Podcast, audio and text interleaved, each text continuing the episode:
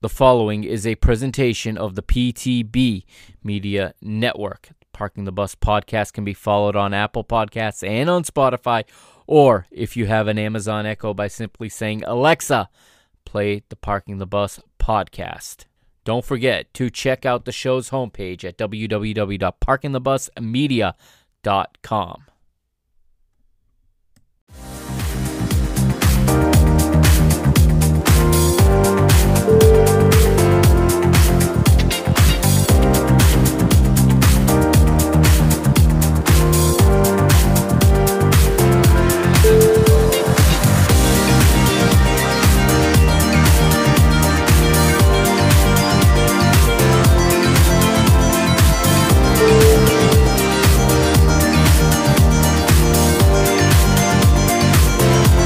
What's up, PTB Nation?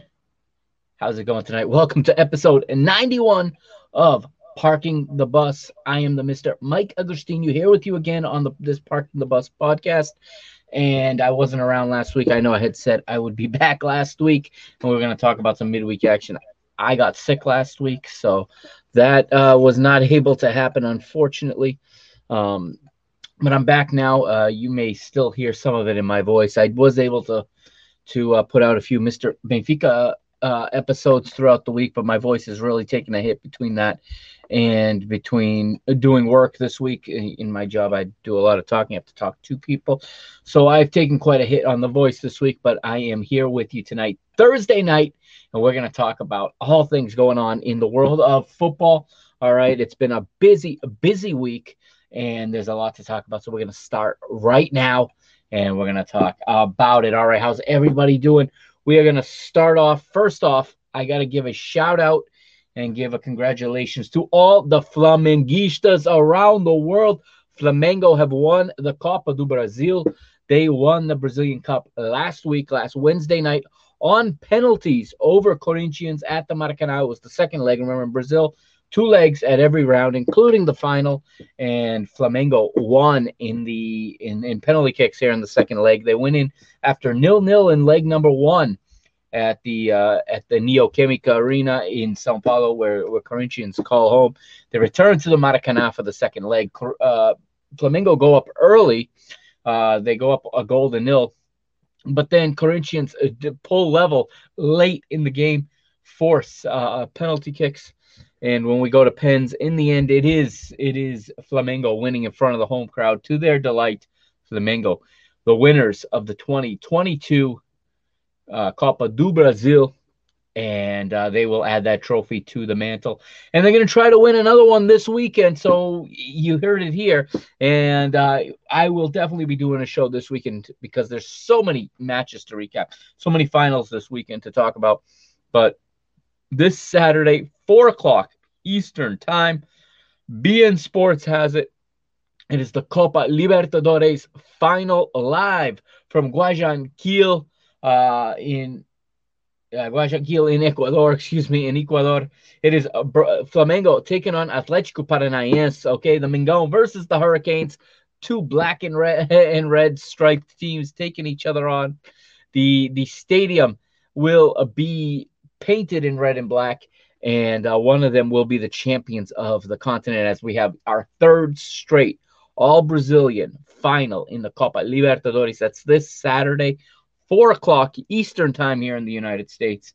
Um, and that's on beIN Sports. Make sure you catch it, it'll be well worth it. Also on Saturday, while we're in the advertising space.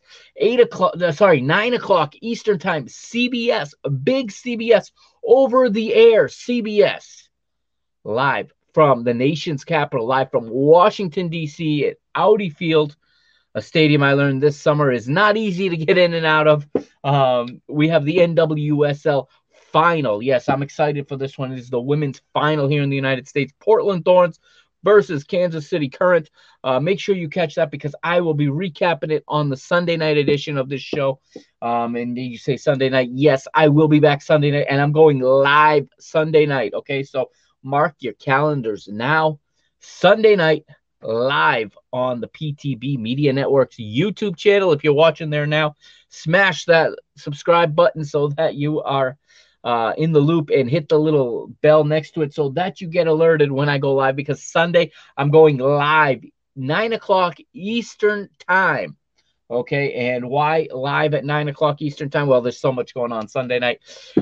Sunday night, we will be going live while the MLS Eastern Conference finals are going on and the Liga MX uh, Gran Final, La Gran Final, okay?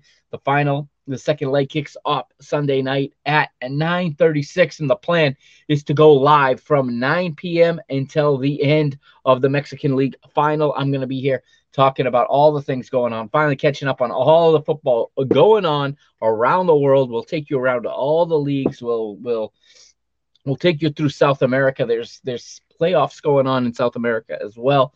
Uh, we'll have plenty of time to go through it all, and I'll just stay on on the feed live uh, on YouTube and on on Twitter, of course, uh, at at uh, my Mr. Benfica channel. That's where I put the the Twitter uh, videos right now at Benfica Mister, so you can follow there if you want to watch on Twitter. All right, and we'll be going live, and I will continue to stay here with you until we crown a champion in Mexico at the end of the night. It will be late. Okay, this is going to be. It could go close to three hours, obviously. Uh, you don't have to stay for the whole thing, but if you want to stay and hang out with me, it's going to be a little test run into what I'm planning to do next season on Saturday nights when MLS goes live on Apple TV Plus, and we have the wraparound show. So uh, I'm going to try to get a feel for it this Sunday night, and we will uh, we will watch those games while we talk about everything going on in um, in the world of football. And if you're there with me and you want to interact, I'll have the chat open for everybody to to to chime in. And um, I'm looking forward to it Sunday night. All right, I'll get my rest during the day if I have to. I'll take a nap so that I stay awake all right, I'm looking forward to it. Sunday night, 9 o'clock Eastern. The MLS match is scheduled to kick off at 8 p.m. Uh, that will be Philadelphia taking on New York City FC Eastern Conference final.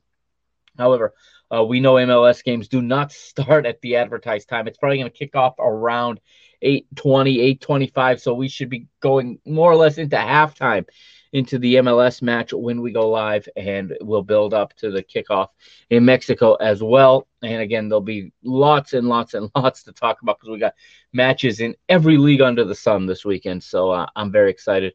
Um, I can't wait to do that. So make sure you subscribe, okay, and hit the little alert button so you get alerted Okay. Also, some congratulations before we get into the UEFA Champions League, because that's where we're going to start. Before we do that, some congratulations to Boca Juniors. That's right. Once again, campeón de Argentina. Boca campeón once again in the most absolutely just bizarre and crazy, and only in football uh, do these type of things happen, where it is their arch rivals River Plate essentially winning and handing the title to Boca Juniors.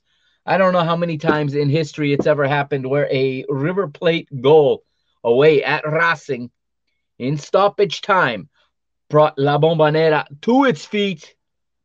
We were this close to having a playoff. One thing I love about the Argentine League is if two teams finish tied on the final day when the season is over. Unlike in Europe, there's no goal difference, there's no head to head. You play another match. I love it. You play La Gran Final, a finalissima, and we were this close to a finalissima uh, on Sunday. A couple of results had to go the right way. You needed Boca went into the match with a one point lead into the day's matches.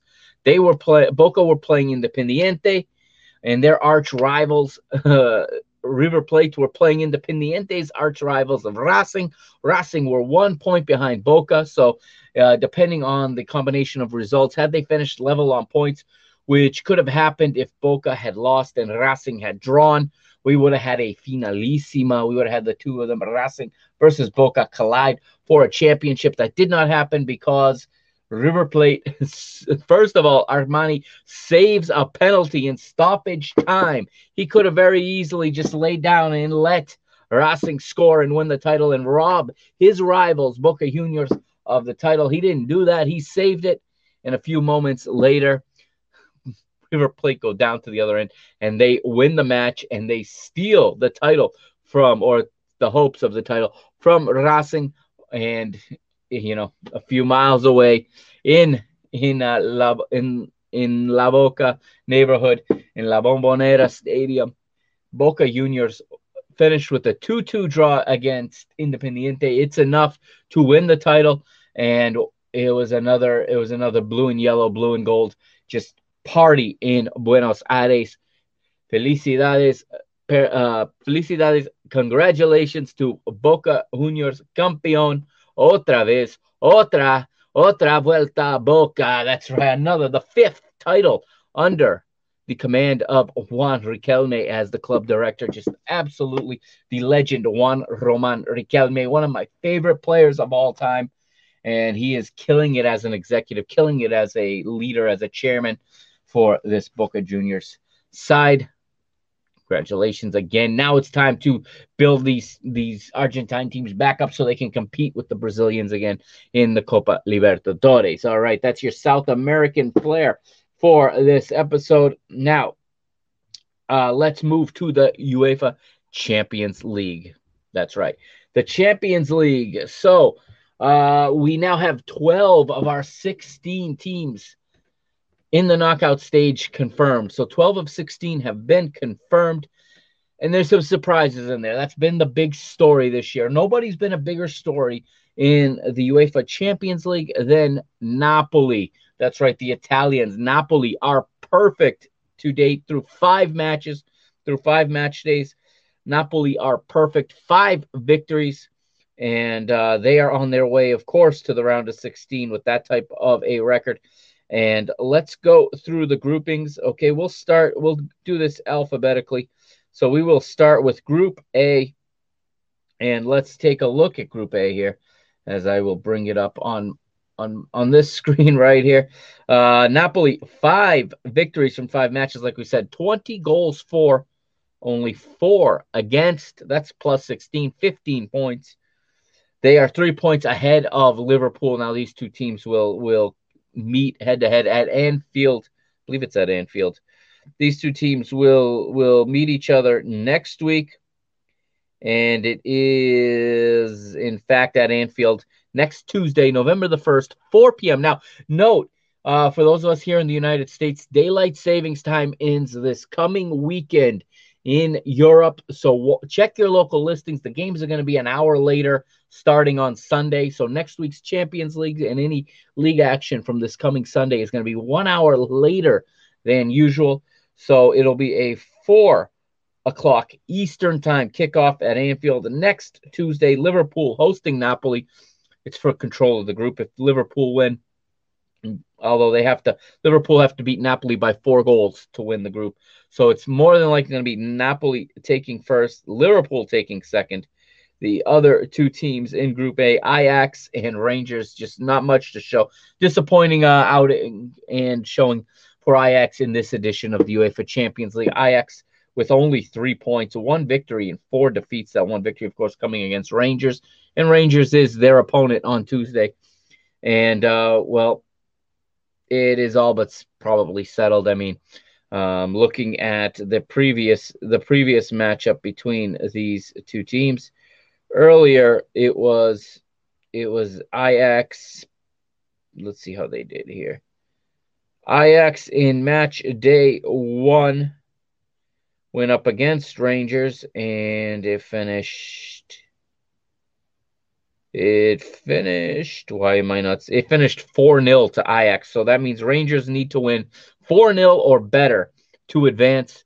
And actually, they got to win 5 0 because even if they win 4 0, they finish tied on the head to head. It drops to the goal difference. And, well, uh, Rangers are exactly 11 goals behind uh, Ajax in goal difference. So it's very unlikely that Rangers are going to be playing any more European football after next Tuesday. Ajax very likely going into the Europa League. What's going to become a very um, heavy Europa League, if you will. A lot of heavyweights dropping into the Europa League. A lot of heavyweights already there. This Europa League uh, knockout stage is going to be insane with the number of big, big clubs that will be taking part in it. Uh, that's in Group A.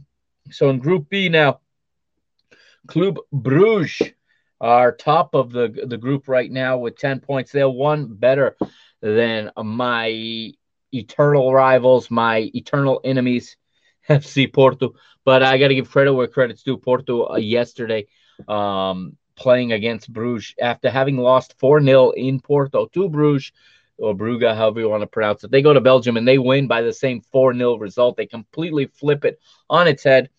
And right now, uh, Porto have nine points. They are through as well as Bruges. Brugge. These two teams have already clinched their spot in the round of 16 of the UEFA Champions League, which leaves a shocking reality that Atletico Madrid and Bayern Leverkusen have been eliminated. They're going to play each other next week on Tuesday as well. And Atleti and, and Leverkusen are going to play for that spot in the Europa League. Can you imagine if Leverkusen, and they're not playing each other, excuse me, they're each playing different opponents. Uh, Atleti traveling to Porto and Leverkusen, I believe, hosting Brugge. Uh, can you imagine if Atleti lose at Porto, which is very possible, the way that Atleti are playing right now, the way that, let's be honest, the way that El Cholo, Diego Simeone, is managing right now, I don't favor them to beat anybody in any competition right now. Um, I, I really cannot watch them anymore. This is a team I've tried to to be a fan of. I've tried to get behind, and I mean, and it's not just about João Felix not getting to play. It's it's just all this talent, and it, all they have to show for it is absolute garbage. It's just absolute garbage that they have to show for it. And they're on the verge of getting knocked out of Europe altogether, and not even getting into the cha- to the Europa League. The Spanish league has taken a major hit this season in the Champions League. La Liga teams have crashed. Only Real Madrid is going to advance to the round of 16 out of La Liga. And Atleti here, if they don't get a, a result against Porto, they uh, are in danger of going out of Europe altogether. It's not out of the realm of possibility that Leverkusen can at home get a victory over a Brugge team that is already qualified.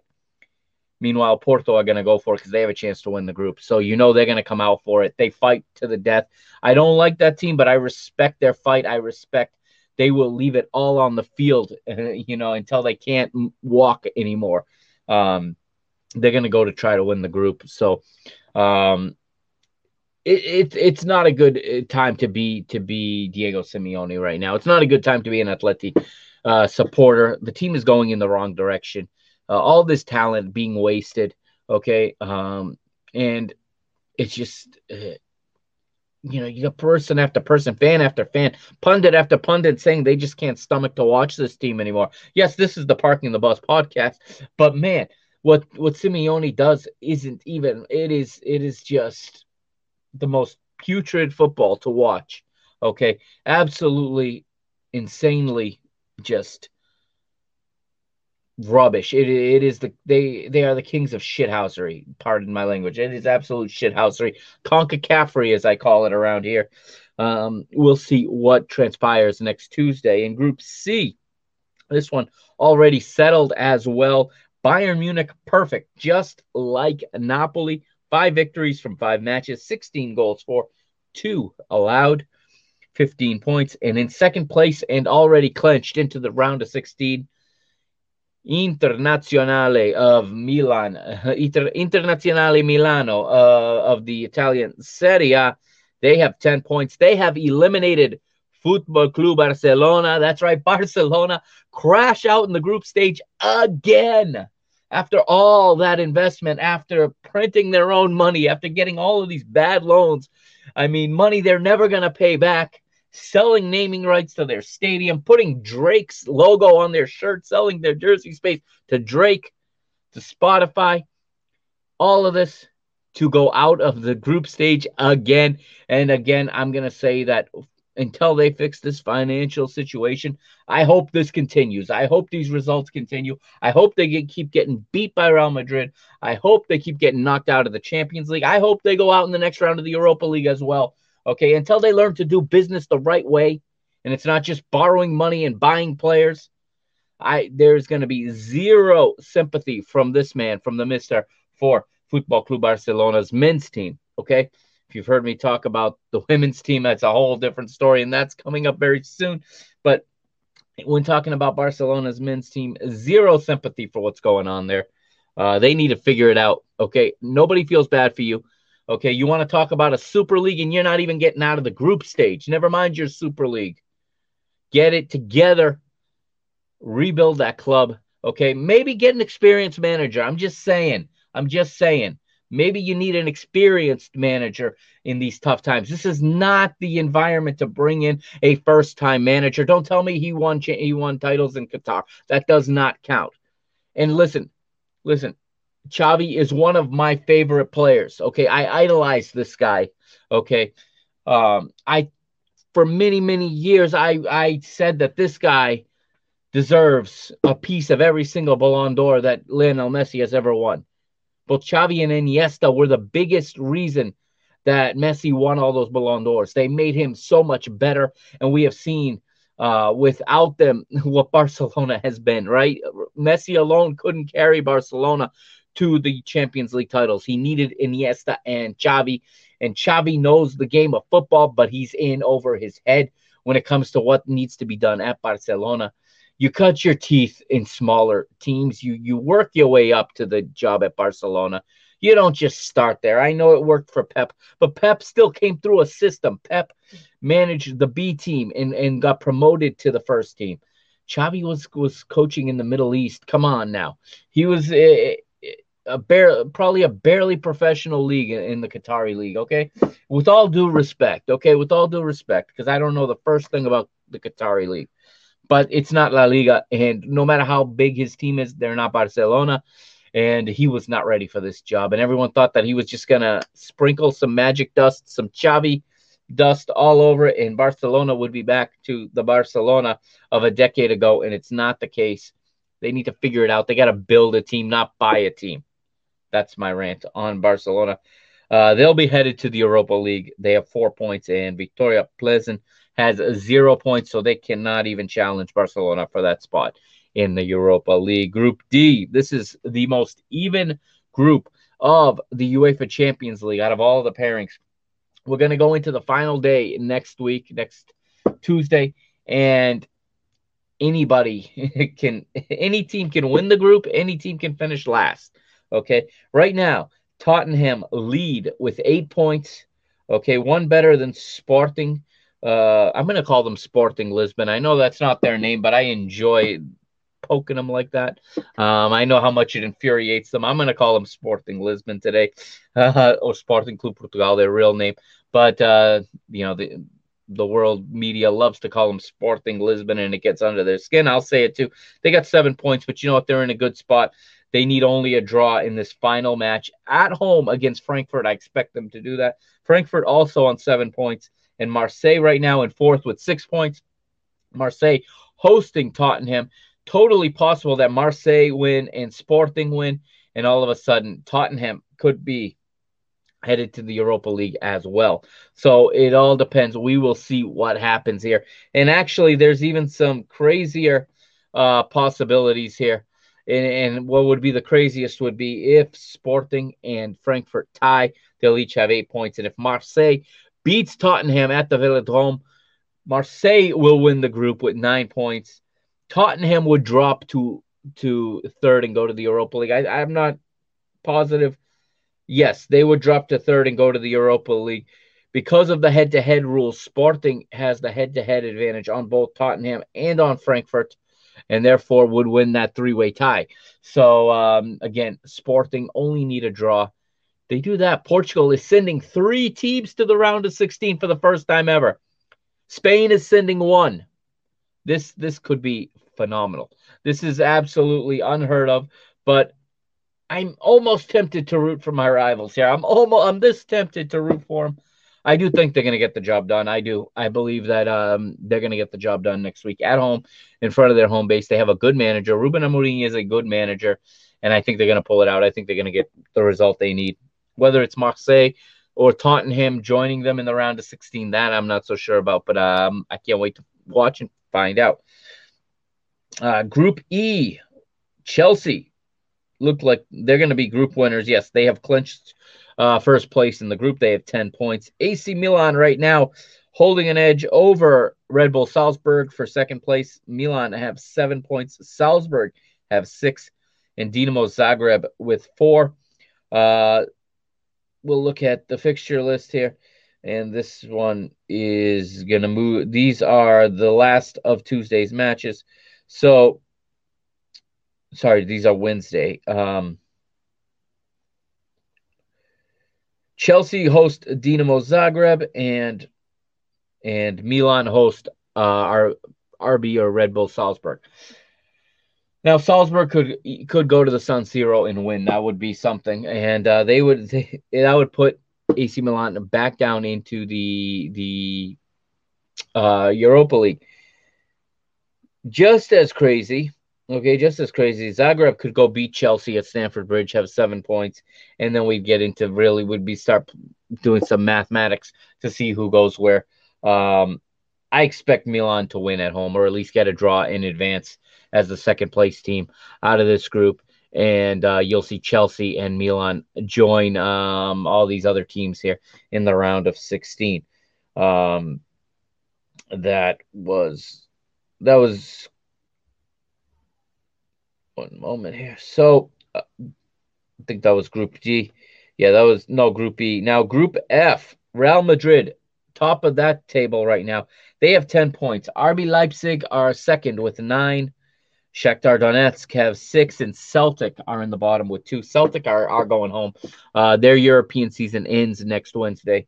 Uh, Shakhtar Donetsk more than likely going to be headed to the Europa League, but let's take a look here and see what's coming up in the in how these matches break down. Shakhtar Donetsk will be hosting RB Leipzig, so it's not over. Uh, if they win this one, uh, they they certainly have a chance to uh, advance to the round of 16. But I like Leipzig's chances here. They've only got to go to Poland and get a draw, and they will advance to the round of 16 alongside Real Madrid. And uh, Real Madrid will be playing, I think, away to Celtic. They will be hosting Celtic, excuse me, at the Bernabeu. And uh, probably going to be a lopsided result. Real Madrid will win the group. Group G, Manchester City and Dortmund are through. Uh, this has already been clinched mathematically. Manchester City have 11 points. Dortmund have eight. Third place is Sevilla. Sevilla are most comfortable in the Europa League. I don't think they're going to be too sad to be heading there. Um, I think they instantly become one of the favorites. But like I said, there's so many heavy hitters going in to the Europa League in this next stage, and it's going to be exciting to see what the draw comes out with see what kind of matchups we get. We're going to get some exciting matchups in that Europa League next stage. And um, but still a disappointing finish for Sevilla. Um, now managed by Jorge Sampaoli. So they're starting to rebuild, and what better way to do that than to go deep and maybe even win the Europa League? FC Copenhagen, they will bow out on on Tuesday, uh, on Wednesday, excuse me, and um, concentrate, you know, on on their domestic form. I think their league might even be over. I think the the Danish league has has concluded for the year. Um, or I could be wrong. No, they're not one of those leagues that finish in the winter. The Norwegian league, excuse me, is the one that has concluded in Scandinavia. So uh, Copenhagen gonna fo- they're gonna focus on domestic football. Group H, the one that I know very well, and if you want to hear about Group H, check out my latest episode of Mr. Benfica. It's episode 147, where I break down um, in the second half of the episode this latest just absolute instant classic between Benfica and Juventus at the Stadium of Light. Benfica winning four to three over Juventus, and for a brief moment, we're top of the group until um, until Kylian Mbappe said, "Hold on, let me do something about this." And in in Paris, uh, PSG ended up routing Maccabi Haifa and um, winning seven to two, and now pretty much going out of reach, unless they drop points on the final day at the Allianz Stadium to Juventus. Juventus still need a point to guarantee their place in the Europa League. Uh, Max Allegri's job, it's got to be coming close to an end. You would you would have to think, no matter how bad the financial situation is. I don't know how much longer Agnelli can hold on to his friend uh, Max Allegri here. Uh, it'll be interesting to see. The reason he's there is because they don't have the money to sack him. They can't pay out the rest of his contract, which means they probably don't have the money to go make any moves in the transfer market in January. Uh, not a good time to be Juventus right now. They're gonna have to figure it out. They do have guys coming back from injury. You got Pogba, you got Chiesa, you got you know guys like that coming back. Um, and they're going to have to turn it around if they want to be playing Champions League football next season. We'll have to wait and see. But uh, Benfica and PSG are in. Okay. Uh, they both on 11 points. And again, Benfica is going to travel to Israel to take on Maccabi Haifa, who still have a chance to get into the Europa League. They're going to be motivated. So I think it's going to be a good test. And I'm excited to watch that as well. Let's take a look real quickly at the player stats in the UEFA Champions League. The top goal scorer right now is Kylian Mbappe of, of PSG. He's got six goals, as does Mohamed Salah of Liverpool, and then Erling Haaland and Robert Lewandowski with five apiece. Uh, interestingly enough, there's a number of players with four goals. I'll just read them off quickly. Giacomo Raspadori and Giovanni Simeone, son of Diego Simeone, mind you. Uh, they both play for Napoli. They got four goals apiece. Jude Bellingham, the English midfielder for Borussia Dortmund, has four goals. So does Leroy Sané of uh, Bayern Munich, Lionel Messi, and Mehdi Taremi, all with four goals. Those are the leading scorers right now in the Champions League. And that wraps up the Champions League match day five. A week from now, we'll have match day six, like I said, and we will know who all 16 teams are tra- uh, not traveling, but qualifying for the round of 16 in the UEFA Champions League. Switching gears now. Uh, and, but staying in Europe, I'm going to the Women's Champions League now. It's time to give the ladies the spotlight. Again, I love this competition. I love this tournament. Um, and I'm really actually excited to see. And really, I I admit I have not watched a lot of NWSL here in the United States. I'm not all that interested in it. I, I've been vocal about that. I'm much more interested in European women's football, and um, I've watched Barcelona now, and I, I, mean, I'm in everything I say about Barcelona's men's team does not apply to the women's team. I'm absolutely enamored with the football of the Barcelona women's team. I can watch them all day long. I know, yes, they beat my Benfica 9 0 on match day one, but what a football team they have there. What a collection of brilliant footballers playing football for that Barcelona women's football team. Um, Lyon are the defending champions of this Champions League.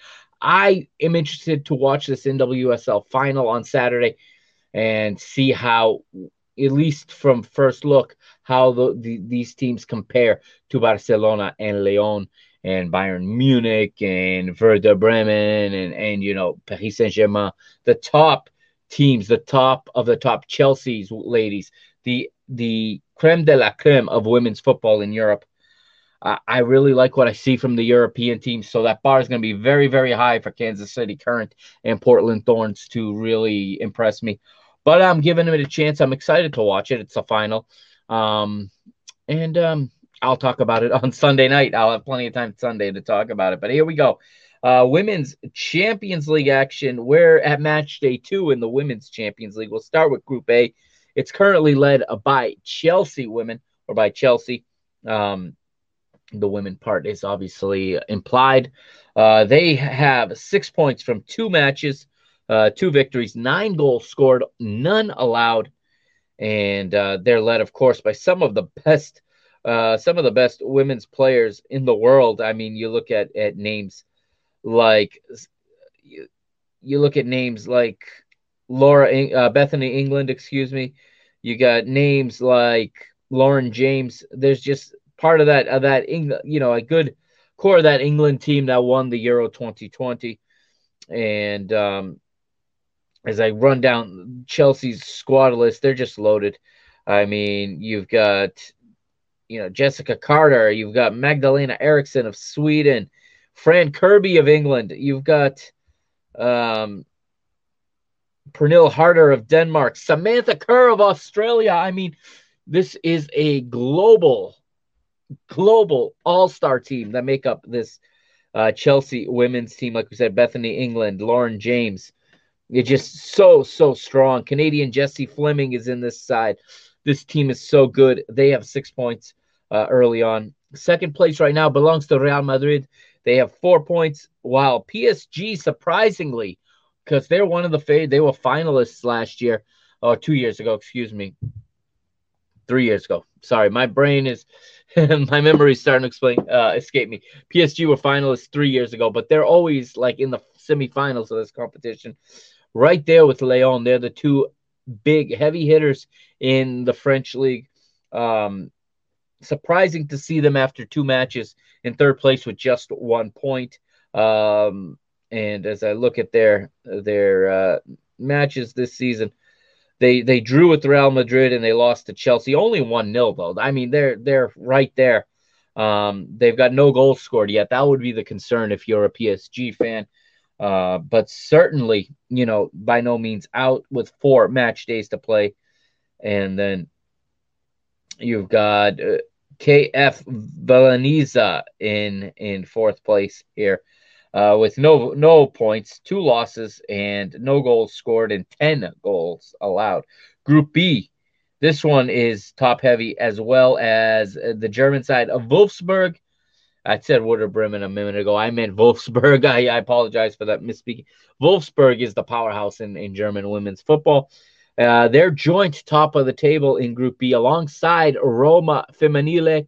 And Roma also a little bit surprising to have six points, maybe not surprising, but also with six points. They've been impressive. Um, Wolfsburg with the better goal difference, of course. They've got six goals scored, none allowed, while Roma have five goals scored, three allowed. Uh, right now, Slavia Prague and St. Pölten are the two teams below them. They've both got zero points. So on match day three, we're going to see Wolfsburg take on Roma. That's going to be one of the matches to watch, see how that comes out. Again, we talked about PSG and their struggles. Well, their French rivals, Lyon, are in the same boat here in Group C. That's because Lyon is all the way down in third place after two match days with also just one point, a draw to Juventus, while Arsenal, surprisingly, are top of this group. They got six points with eight goals, four and two against. They got two victories. And Juventus, surprising a little bit uh, to be after drawing with Lyon to be in second place. So right now you got Arsenal six points, Juventus four points, Lyon one point, and Zurich, uh, FC Zurich are fourth right now with no points. Group D, uh, Barcelona. I talked about them. They beat Benfica nine to nil last week at La Masia. They win tonight four to one over uh, FC Rosengard of the of Sweden, I believe. Yes, the Swedish uh, side, Rosengard. Uh, so right now, Barcelona and Bayern Munich are joint at the top of this group with six points each. Bayern Munich tonight, though, needed late heroics, and uh, I'll be talking about this match on the next episode of Mr. Benfica. So do tune in if you haven't yet. You want to hear about it. It plays uh, on the podcast feed wherever you get your podcasts, Mr. Benfica. It will be episode 148, and I'm going to talk about Benfica versus a Bayern Munich Women's Champions League. Uh, just a few hours ago, Benfica were up 2 0 with about a quarter of an hour to go, but Bayern Munich just cannot be counted out. I say it all the time about German teams. It's not over till the final whistle blows with the German teams. There is no quitting them. I love that about German football. I love that about German managers. I'm sad it happened against my team, however. Um, after Nycole Raysla and Cloé Lacasse had Benfica ahead 2 0 in the 60. So it's just under, it was about two thirds of an hour. Sorry, for two thirds of the match. It wasn't you know, there was about 23 minutes left. Maximiliane Rall scored from Carolin Simon to cut the lead to two to one. And then he, your England international European champion, Georgia Stanway, takes over for Bayern Munich. She nets two beautifully placed goals, one in the 83rd, the other in the 90th, plus eight. Uh, it's also worth mentioning that Bayern Munich's goalkeeper um, Maria Grohs made a huge save in the 90th plus three, saving Ana Vitoria's penalty kick. That would have put Benfica ahead 3 2 in stoppage time. Who knows what would have happened? But uh, Bayern showing why they're so good. They're so experienced and why they're always there at the end. They're always there in the quarterfinals and in the semifinals. They steal three points tonight and keep pace with Barcelona. However, Barcelona with a plus 12 goal difference. I'm going to be interested to watch those two take uh, take each other on next month. Match day three is not until November 23rd, but uh, be excited to see that. But those are the two teams bringing up uh, the top of Group D right now. with Rosengard and Benfica behind them both with zero points. They'll also face off in the next match day and what is each you know each other's best opportunity to to get a win. So it's it's going to be interesting to see. And obviously, you know where my rooting interests are. I got the jersey right behind me, but nonetheless, um, I love this competition. Here is the top goal scorers right now in the Women's Champions League. And no surprise, at the top is Chelsea's dynamic duo, Samantha Kerr and Pernille Harder. Uh, four goals for Kerr, three for Harder. And then you got Oshoala of Barcelona. Man, is she a deadly goal scorer? I watched her play. Uh, the Nigerian international African female footballer of the year for Barcelona. She's got two goals.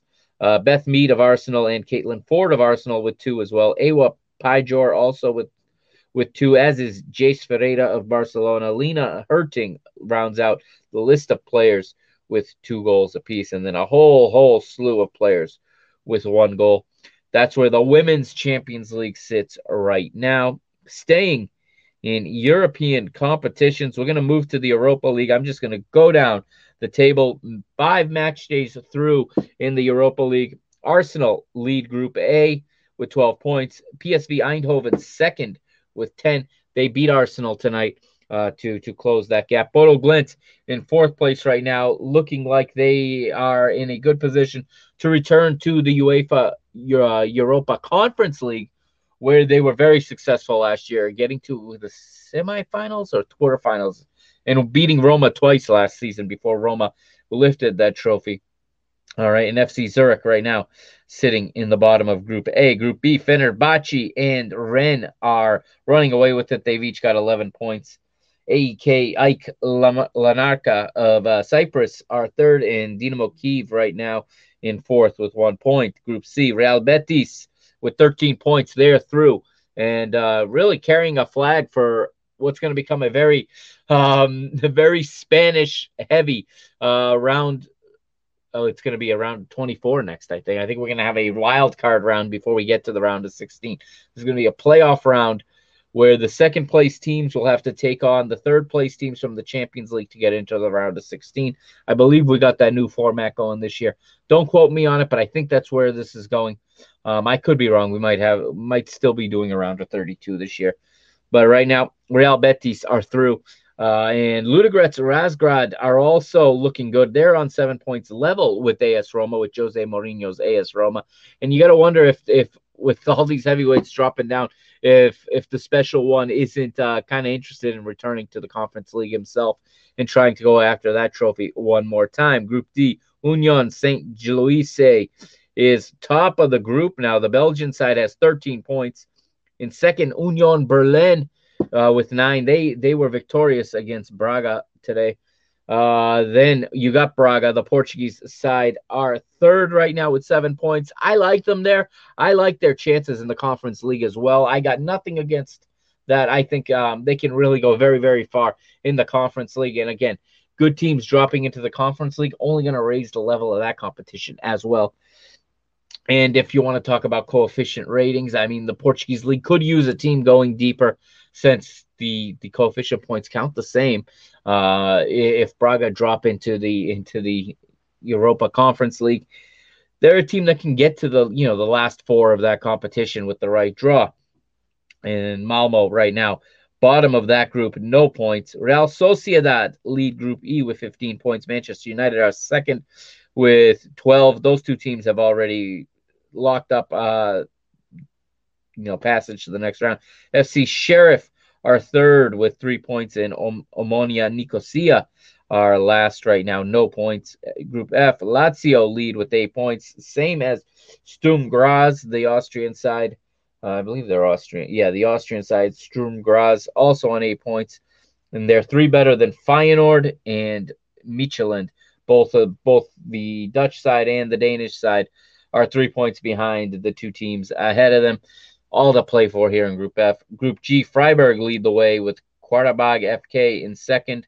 Nantes are third, one point behind Qarabag, and Olympiacos, the Greek side, the Greek champions, if I'm not mistaken, are in fourth place. Group H, Feren Ferencvaros of Hungary lead with Monaco in second, Trabzonspor of Turkey and Red Star Belgrade, one point behind Monaco, all to play for in match day six as well in Group H of the Europa League. The Europa Conference League, very, very quickly before we take a break. Uh, Group A, Istanbul, Basaksehir, and Fiorentina lead the way there with 10 points. They have both advanced to the next round of the Europa Conference League. Hearts will bow out here. They're third right now with six points, and RFS have two. RFS, of course, of Latvia. Uh, Group B, West Ham running away with it. The Premier League side have 15 points from five matches. They're perfect right now, and uh, they will be going to the next round. Silkeborg of Denmark are second right now with six points, one better than Anderlecht, and you got the club formerly known as Steaua Bucharest, uh, now FCSB. They're fourth right now in Group B with just two points. Villarreal leads Group C with 13 points. Lech Poznan right now in second place with six, while the Israeli side Hapoel Beersheva are third with four, but they are not out. Uh, a victory on the final day could put them into the round into the round of 16, round of 32. Uh, I think it's a playoff round now. I think 24 teams will be left, and then 16 after that. Um, yeah, this, for the, for sure in this competition, the second place teams will play against the third place teams from the Europa Conference. So it's not over for them. In Austria Vienna with two points, they are eliminated. Group D is led by Nice and Partizan Belgrade, each with eight points, and then FC Cologne and Slovacko have four. Group E, it's the Dutch side, AZ Alkmaar. They are ahead of the Ukrainian side, Dnipro, and 12 points to Alkmaar, 10 to Dnipro, while up Apollon Limassol have four, and FC Vaduz have two. Group F, you got you got the Swedish side, Djurgarden with with 13 points. Kind of surprising there. Uh, they're ahead of Norway's uh, Molde, who I think are the champions of the yes, the newly crowned champions of Norway, Molde, And the Belgian side, Ghent, and Irish side, Shamrock Rovers trail them. Uh, Ghent with only two points behind Molde right now. They have a chance to advance as well. They are not out yet. Group G, Sivasspor is top of the table with 10 points, and then Cluj have seven, as do Slavia Prague and Ballkani are in fourth now with only four points.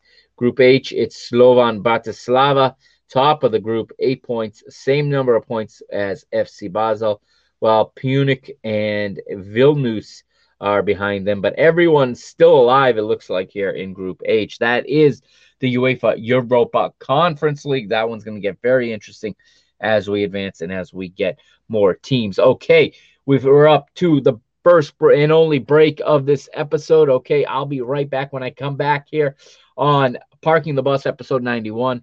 We're going to talk about the MLS Cup playoffs. Okay, we're down to the conference finals now. I'll catch you up to speed. And uh, I'll touch quickly on some rumors and some proposals right now for a new playoff format. I don't really like it. I'll tell you why when we come back, and then we'll finish up with Liga MX. They're down to the final. Uh, the first leg of the final kicks off in about an hour. I won't be awake for it. I'm watching it tomorrow, but uh, I'll bring you up to speed with that as well. Uh, parking the bus. We'll be right back. I'm the Mr. Mike Agostinho. Follow me on Twitter at Mike Agostinho. That's at M I K E A G O S T I N H O. And follow the show on Instagram and on Twitter at PTB underscore media. We'll be right back here on Parking the Bus, episode number 91.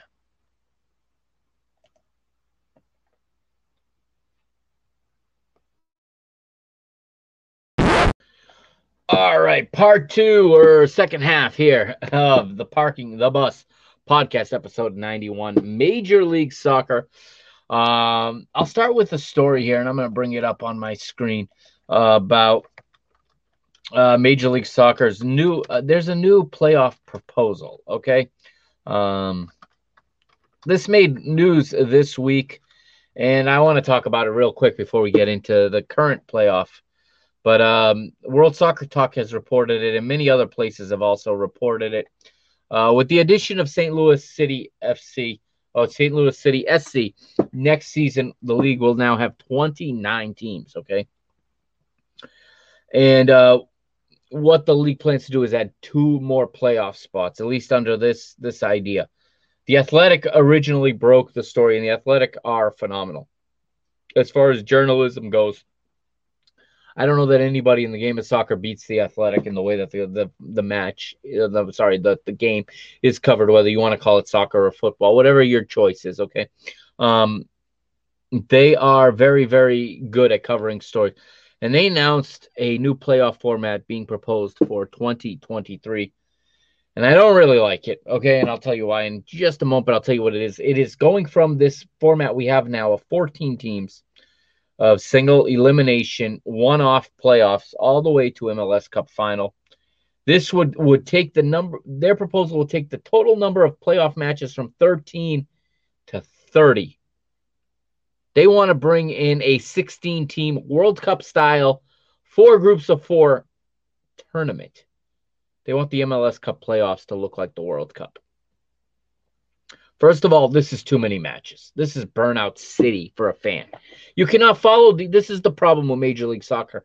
And I'm telling you this this season more than any other in the history of this league, I have fallen head over heels with this league. I have loved this league this year on the on the pitch. I have loved the the teams. I have loved the crowds. I have gotten in my car and driven 15 hours to watch a derby in Ohio. Okay, I I have gotten behind this league. I'm all in. I'm psyched for the Apple TV deal. Okay, however, this looks like a a ploy to try to please the ESPN, the Fox, and the the Univisions, the the linear TV partners of this league. And someday I'm gonna get somebody in here with me that really understands this stuff, the media side, to talk about this and see, you know, the future of this league. I'm so excited about this Apple TV Plus because for a fan, there's no better way to watch a league, especially a league with almost 30 teams, than in a wraparound show. Okay, that's the best way to follow this league. You can follow your team that is your club, but you can watch the whole league by following the wraparound. I love it. I, I can't wait. I mean, I, like I said, I'm planning watch alongs right here on this channel and um, kind of rehearsing for that this Sunday with the idea I have for the next episode. But this here creates way too many matches in the playoffs and it creates more meaningless matches when you get third and fourth place playing each other on the third match day of the group stage of the playoffs and you're adding a match. These guys are playing 34 matches already. Now you're looking at any playoff team to play 37 which means the team that wins Major League Soccer next season, the MLS Cup next season, will have played 41 matches because eight teams will advance from that 16 team pool and then single elimination playoffs again. As if you couldn't make the regular season, the 34 match regular season, more unimportant, okay, or more uninteresting. You're making it even less important now. You're making it even more redundant if you're going to play a whole second stage and have a group stage again.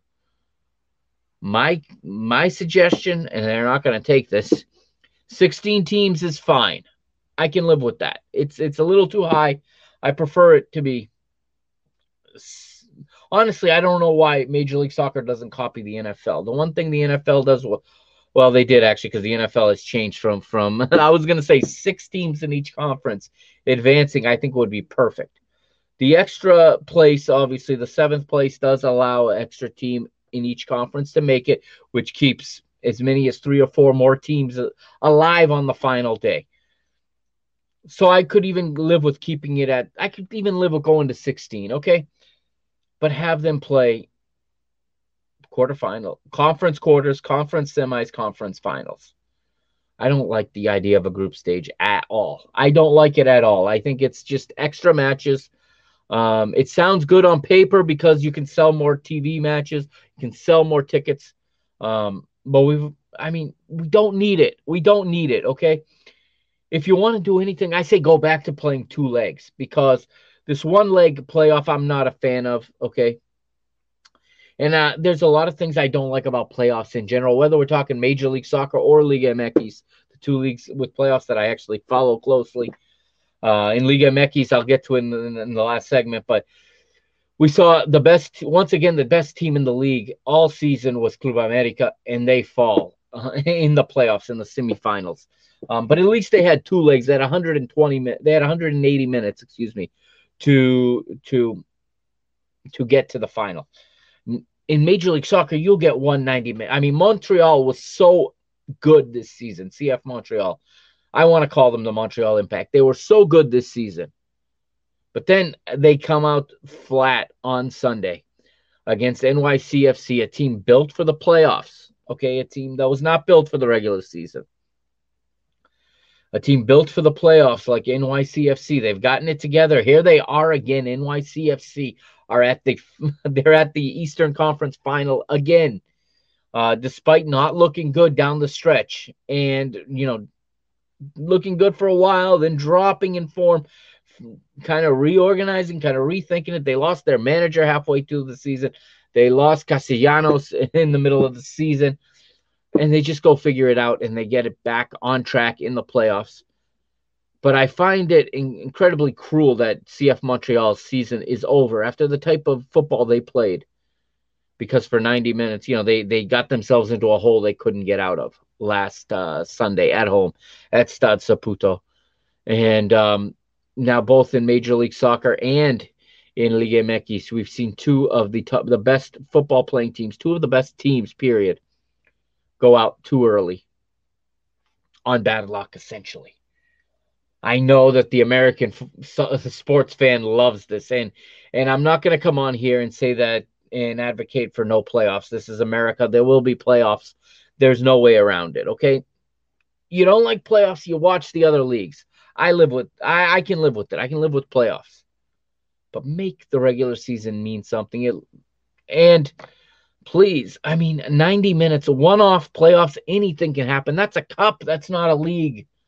Let's go back to playing two legged playoff rounds. And I love the rule in Mexico. You want to make the regular season matter? I do. Maybe you don't, but I do. If the two teams over two legs finish level on aggregate, the higher seed advances. I love that rule because it makes the lower seed come out and play and look for goals and look to win. They're not just going to dig in deep and try to get the penalties. Okay. They're going to dig in deep. They're going to have to come out, find goals, and they're going to have to advance by playing football, by playing soccer. And um, I would love to see Major League Soccer go back to playing two-legged playoff ties. That's the only suggestion I have. If they want to keep it this way, I can live with that too. Okay, keep it this way, but do not come on. Do not go to to uh, a 16 team group stage. I mean, that's just and that's burnout for the fans. That's burnout for the players. That's too many matches. Okay, Again, that would mean that the champion, the two teams in the final, will have played 41 matches next season. That's up there with the English Championship. Okay, that's in in uh, in fixture congestion. Not to mention they're going to play this Leagues Cup next next summer. That is an, another World Cup style tournament. Okay, how, I mean, how many matches do you want these teams to play? If you're going to win the Leagues Cup, do you realize the team that wins the Leagues Cup is going to play another seven matches in addition to their say that it's the same team that wins the league's cup and goes to the final of the MLS Cup. Now you're at 48 matches. If they're in the CONCACAF Champions League, that's as many as what, eight more matches? Yeah, it's as many as eight or six. That's as many as eight more matches at at 856 if they're in the US Open Cup and they get to the latter stages you're looking at a major league soccer team and these rosters are not built for this playing a potential 60 matches next season. Too much. Keep it the way it is. Either keep it the way it is or go to two legs if you absolutely must. But even with this many teams I would I don't know about going to two legs I think if you go to two legs you got to reduce the number of teams. They're never going to do that. Um it's uh it's unfortunate but that is uh, that's where we stand right now in Major League Soccer. So let's get back to the pitch. Then that's the off the pitch news. Let's uh, we have the Western Conference Finals. That's the first one on Sunday, three o'clock Eastern time, and um, I'm gonna get you right now the TV listing for Sunday, and it's going to be like I said, three o'clock Eastern time at Banc of California Stadium. Uh, it's LAFC taking on Austin FC on ABC. It's on network TV over the air. So much has been said about the TV ratings in Major League Soccer. Personally, I don't care. Okay, I'm not trying to sell advertising. This league is going behind a pay. I think this league's going to streaming, and I think that's the smartest thing they can do because we never have to hear about the TV ratings again. We'll hear about subscriptions, and if they sell subs, they're going to bring in the revenue. Listen, Major League Soccer is getting that money from Apple, and Apple's going to sell the the subs. They wouldn't be they wouldn't be putting this type of money in if they didn't think they could get the subs. So I'm excited that we don't have to talk about it. I hope that the playoffs are on Apple next season.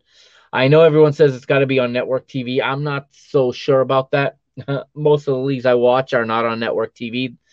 I watch them almost exclusively on streaming. I know I'm not everybody, but listen, I, am on the verge of 40 years old. People younger than me stream. Nobody's got cable anymore. I mean, cable is is going out. It's it's something for an older demographic. Yeah, it's more important when you're the NFL or you're the NBA because you have that much bigger of an audience and you need that bigger reach. But Major League Soccer can focus on its younger demographic. Major League Soccer has the youngest core demographic of the of the sports here in the United States. That means they're going to retain these people the longest. Who does not I mean, I feel like I am the only person I know that does not have an iPhone. I use an Android. Everybody I know has an iPhone. And if you have an iPhone, you can get Apple TV Plus. Yeah, you got to pay a little bit for it. But I mean, every season ticket holder in the league is going to have Apple TV Plus next season. They have a free subscription. I mean, I think this is going to be brilliant next year. I can't wait. But, anyways, the good news is it's on ABC this Sunday, 3 o'clock. LAFC versus Austin FC, like I said the two best teams in the West. I like that. I like when the best teams are the ones left. Um, LAFC, uh, despite their great, you know, their great record, their form is not great. They've won three of the last four, but before that, they had gone ten matches with only two victories. So, um, Austin, on the other hand, is coming off, you know, some good results. They they beat Dallas they beat Dallas and they beat uh, Real Salt Lake already in this playoff season. They didn't need to go to Pence to beat Real Salt Lake, but uh, they're they're leaving Q2 Stadium now and they're traveling to Banc of California Stadium. Originally, I had picked Austin to get out of the West. I thought that the the dipping form of LAFC was going to come back to get them. I'm not so sure anymore now. On the eve of this matchup, we'll see on Sunday. Um, I think that this one is up in the air. I do like the way Austin's playing, though. I love the way Diego Fagundez is playing right now. And I know he wasn't born in the United States, but he has been here since he was this big. I mean, I remember watching him play when he was 11 years old, playing for FC United here in, in central Massachusetts. He's been here forever. Why is he not in the U.S. national team? Picture Greg Berhalter. If he's not a citizen, why have you not told him to become a citizen that he's in your plans? He's in the prime of his career, Diego Fagundez. He's playing such great football. He's he's he's getting the assists. He's having a career year in assists. And then you got Sebastian Driussi in the attack. I mean, come on, this guy is on fire.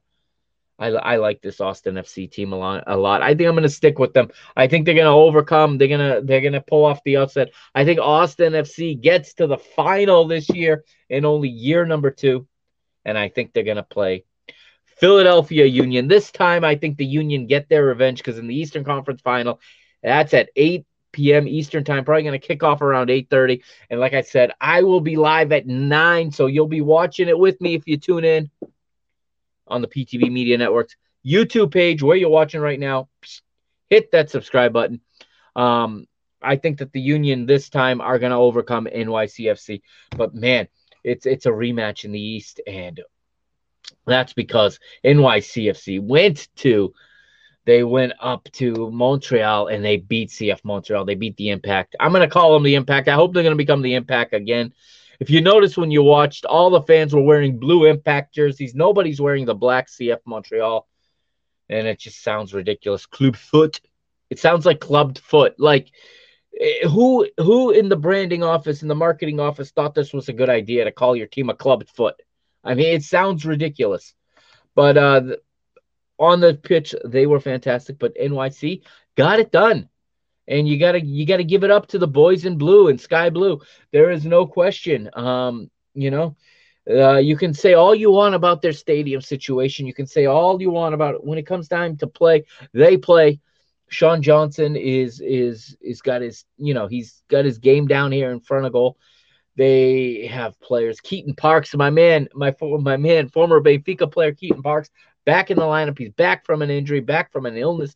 I mean, and he's playing good football again. There is good players up and down the pitch for New York City FC. Um, could they do it again? Could they? Uh, I think Philadelphia is going to do it this time. I do. Uh, I do. The, the Gazdag, Uhre. I mean, they are. I know Alejandro Bedoya is questionable for this one, but the Jim Curtin, the manager, says he's going to play. Uh, I'm right now on FotMob about a 2,000 votes. It's actually NYCFC has more votes. They they have 49% of the vote to win. So America is kind of uh, divided. This one's going to be on Fox Sports One.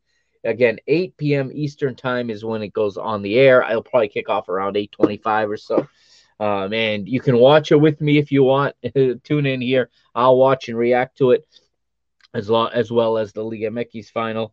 Um, again, I'm look at the injury reports for this one. Uh, Morales and Gray are injured for New York City FC, but that's it. So it looks like um, it looks like Bedoya is going to be available to play in this one.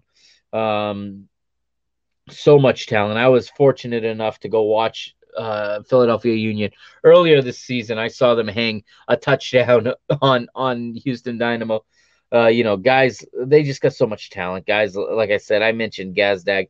I mentioned how about Carranza? He he can put the ball in the back of the net. Little Aaronson, you know, you got you got Brandon Aaronson's little brother Paxton. He he's a good ball, a good little footballer. Jack McGlynn is a good footballer, and then you got you know again like we said, Alejandro Bedoya, Richard Odada. You just you just got a team here. Jesus Andreas Martinez that can play football with the best of them. Kai Wagner is is there. You know this team from one to eleven is very, very good. They're not big names, but they're all good footballers. And um, again, I, I can't wait to see how this one's going to play out. Don't forget Cory Burke and, as I said, Mikel Uhre. This is a good team. And in goal, you've got you've got the one and only Andre Blake. I mean, Andre Blake versus Sean Johnson, a battle of two of the best goalkeepers in Major League Soccer. I do think this one's going to go to Philadelphia, and I think MLS Cup will be in Philadelphia. And I wish I could be there, but I had to work that day. Uh, so I will not be traveling to Philadelphia for MLS Cup. My plan was to go to that match. Um, it's not going to happen, unfortunately, but I'll watch it with you here on on the PTB Media Network. So I look forward to doing that. Um, that's the action this week. Now, before I go. Liga MX, the very final thing to talk about tonight. Okay. Uh, we got the final. It starts tonight. It starts actually. I'm recording this Thursday night. It starts in about an hour to the minute right now. It's 8:46 right now. It kicks off at 9:39. 9:36 is is kickoff time. Uh, we have Toluca taking on Pachuca. So two different teams in the final. No Atlas this time. They've won the last two championships but they're not there this time. No Tigres, no America. So uh, new teams here. Pachuca, no Monterrey. Again, Monterrey were one of the were one of the big ones. You know, they've won a number of finals as well. No, it's going to be a new champion, a uh, new name on the trophy, or at least a name that hasn't been there for a long time. Uh, it's on Univ- it's on Univision, TUDN, VIX Plus, plus Fubo TV, Direct TV Stream, and Video. Uh, it kicks off tonight, uh, like I said, and it Toluca are there because they got by Club America. I mentioned them, the number one team in Mexico, the first place team after the regular season, and it's because they won two to one in their home leg in the first leg of the semifinal. Uh, it went back to the Azteca for the second leg, and against the run of play, Toluca get on the board early. They get on the score sheet early. They take a lead on the Giants, on Las Águilas. A packed Azteca tried to push the, the Águilas towards it.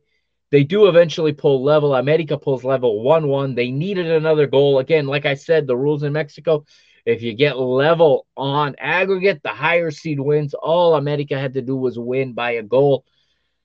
They thought they did it. It looked like it looked like America had gone ahead in stoppage time. They were celebrating.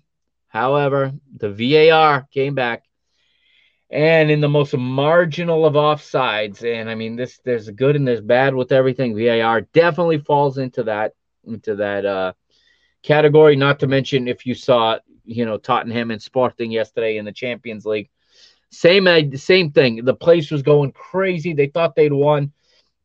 And suddenly the VAR comes back and you've got margin a marginal marginal offside reversing the original call of a goal and negating the goal, annulling the goal, whatever you want to verb you want to use. The goal didn't count.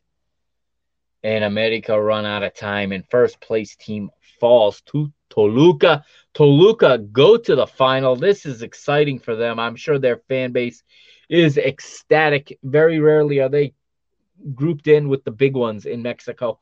Um, I'm excited for them. Obviously, I, there's going to be a new champion in Mexico. That's always cool. And two new clubs, you know, especially Toluca, a new club to the Concacaf Champions League. That is awesome too. Uh, Pachuca got in by beating Monterrey, and I'll recap that semifinal very quickly here for you before we sign off for tonight. Uh, Monterrey, the first leg is where I will start, obviously, and uh, I'll bring it up right now. So we go back to the semifinals and we go to where Pachuca took on uh took on Monterrey. Leg number 1 is where the tie was won, okay? At the Estadio Hidalgo in Pachuca de Soto in the state of Hidalgo in Mexico. Nicolas Ibanez was the man of the match that night. He had two goals well, while uh, Romario Ibarra and Pau de la Fuente added goals. It was five to two to Pachuca that night. Monterrey's goals came from Moreno and Romo, Hector Moreno and Luis Romo. That is, it was two two at one point. Then in the second half, Pachuca just come alive.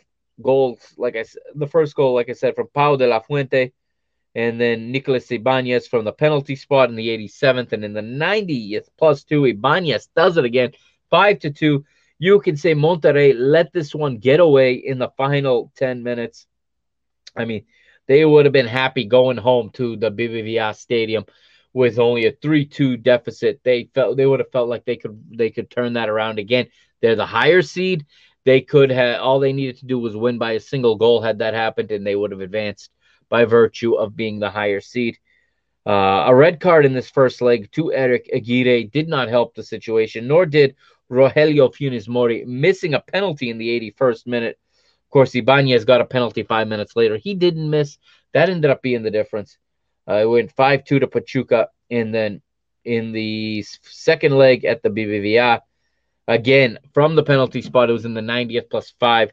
This time it was this time it was Aviles Hurtado who was called on, and he came through for Pachuca, and they win 1 0 to finish 6 to 2 on aggregate and shock Monterrey. So Pachuca versus Toluca, leg number one tonight. Um, we will talk about it a bit on on Sunday before it starts. Leg number two again Sunday, 9 36 p.m. So I'll be watching it live right here with you and my plan is to stay live until it ends, until Mexico crowns a new champion in Liga MX. Also, this weekend, before I sign out, um, the Brazilian league looks like a champion will be will be crowned.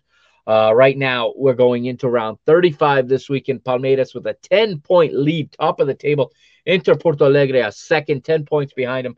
Palmeiras, if they win this one, if they pick up a win this weekend, they will be champions. The Verdão will reclaim their title three years later after uh, seeing Flamengo win it twice and Atletico Mineiro once. Uh, it looks like it's it's all but done here, and Palmeiras are going to lift the title uh, so Saturday, a Brazilian team is going to win the Copa Libertadores. On Sunday, it's likely Palmeiras will be champion. We've also got the Argentine Cup final this weekend. I'm sure I'll talk about that on Sunday as well. But that's it for tonight. That's it for this midweek edition. I'll be back Sunday here on Parking the Bus, and we're we're getting close now, guys. We are counting down to Qatar. We are less than a month away now from the start of the FIFA World Cup. And um, yeah, I don't know how it's going to look here, but I will be talking to you as much as I possibly can. I'll be putting as much content out as I possibly can while uh, we wait for uh, to see who's going to be the team at the end of the calendar year lifting the FIFA World Cup. And that is where we will culminate this season three of the Parking the Bus podcast. Lots of content coming your way, though. I've got, like I said, I got a ton of ideas. I'm going to start recording some stuff uh, very soon this weekend, probably that I'll then be releasing in the future. Um, a new series of sorts. So, and a couple new show ideas. I can't wait to to get it out there and uh, written content's going to come as well. I've uh, I've set up a Medium account and a a um whatever it's called the other the other blogging site um I've set I've set some accounts up and obviously as always www.parkingthebusmedia.com I'll be posting stuff there. I'm to try very very hard to get, to finish this season strong and to go into 2023 just on a high. All right. That's to do it. Thank you for joining me. I'll be back Sunday night live. I'll be live. What you're watching now, listening to now is recorded on Sunday. I will be live. I'll talk to you then. Look forward to interacting with you guys and um, enjoy your football until we get there, guys. We're almost there. I mean, the the seasons are coming to an end in this side of the world and in Europe. They're they're they're winding down to their break. Their World Cup break is is on the horizon now. Um, one more round of Champions League of European, you know, continental competition. One more match day to go, and then that will also be set. So I'll see you Sunday, Mr. Mike Agostinho, signing off here on the Parking the Bus podcast, part of the PTB Media Network. I'll see you next time. Good night.